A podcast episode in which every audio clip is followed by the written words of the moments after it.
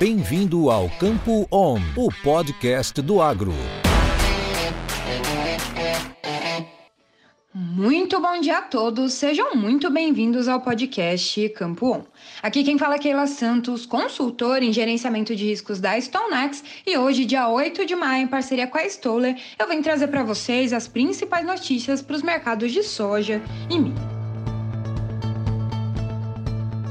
Começando pelo milho, o milho foi puxado para baixo no fim da última semana num evento de cobertura de posições vendidas de dois dias no trigo, com os fundos encontrando-se excessivamente vendidos em meio aos riscos crescentes quanto ao acordo de exportação pelo Mar Negro. Na última quarta-feira, a Rússia afirmou que a Ucrânia lançou um ataque de drones ao Kremlin e o presidente ucraniano Zelensky informou que parece que o acordo de grãos não será estendido aí para além do dia 18.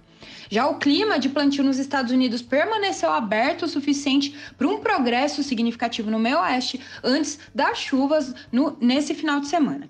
Enquanto as perspectivas de exportação dos Estados Unidos foram confirmadas como ruins, depois que o relatório de vendas de exportação foi divulgado nessa quinta-feira, o SDA anunciou aí então um cancelamento de 0,5 milhão de toneladas para a China e outro cancelamento de 0,16 milhões de toneladas para destinos desconhecidos além de 26 mil toneladas canceladas para o Panamá.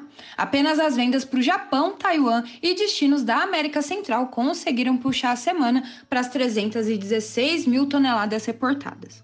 Com a perda líquida de compromissos, os Estados Unidos estão agora 20,2 milhões de toneladas atrás dos compromissos assumidos na mesma semana do ano passado e atrás da projeção do SDA em 4,4 milhões de toneladas.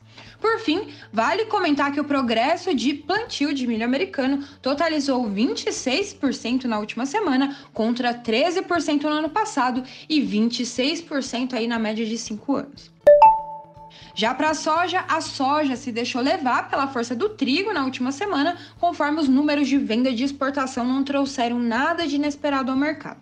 As vendas semanais totalizaram 0,29 milhões de toneladas na semana, contra 730 mil há um ano. A China encomendou mais de 130 mil toneladas de soja e elevou seus compromissos agora para 1,1 milhão de toneladas à frente do ano anterior. Os negócios com outros países não chineses continuam atrasados. Os compromissos para nações não chinesas estão 8,7 milhões de toneladas atrás do ano passado. Depois de ajustar os números projetados pelo SGA para baixo, os Estados Unidos estão, então, 3,7 milhões de toneladas atrás da previsão. Por fim, vale comentar que o progresso de plantio da safra de soja americana totalizou nessa semana 19%, contra 9% na semana anterior e 7% no ano passado. Bem, por hoje é isso, eu vou ficando por aqui. Desejo uma ótima semana a todos e até breve. Isso é conhecimento, isso é Stoller.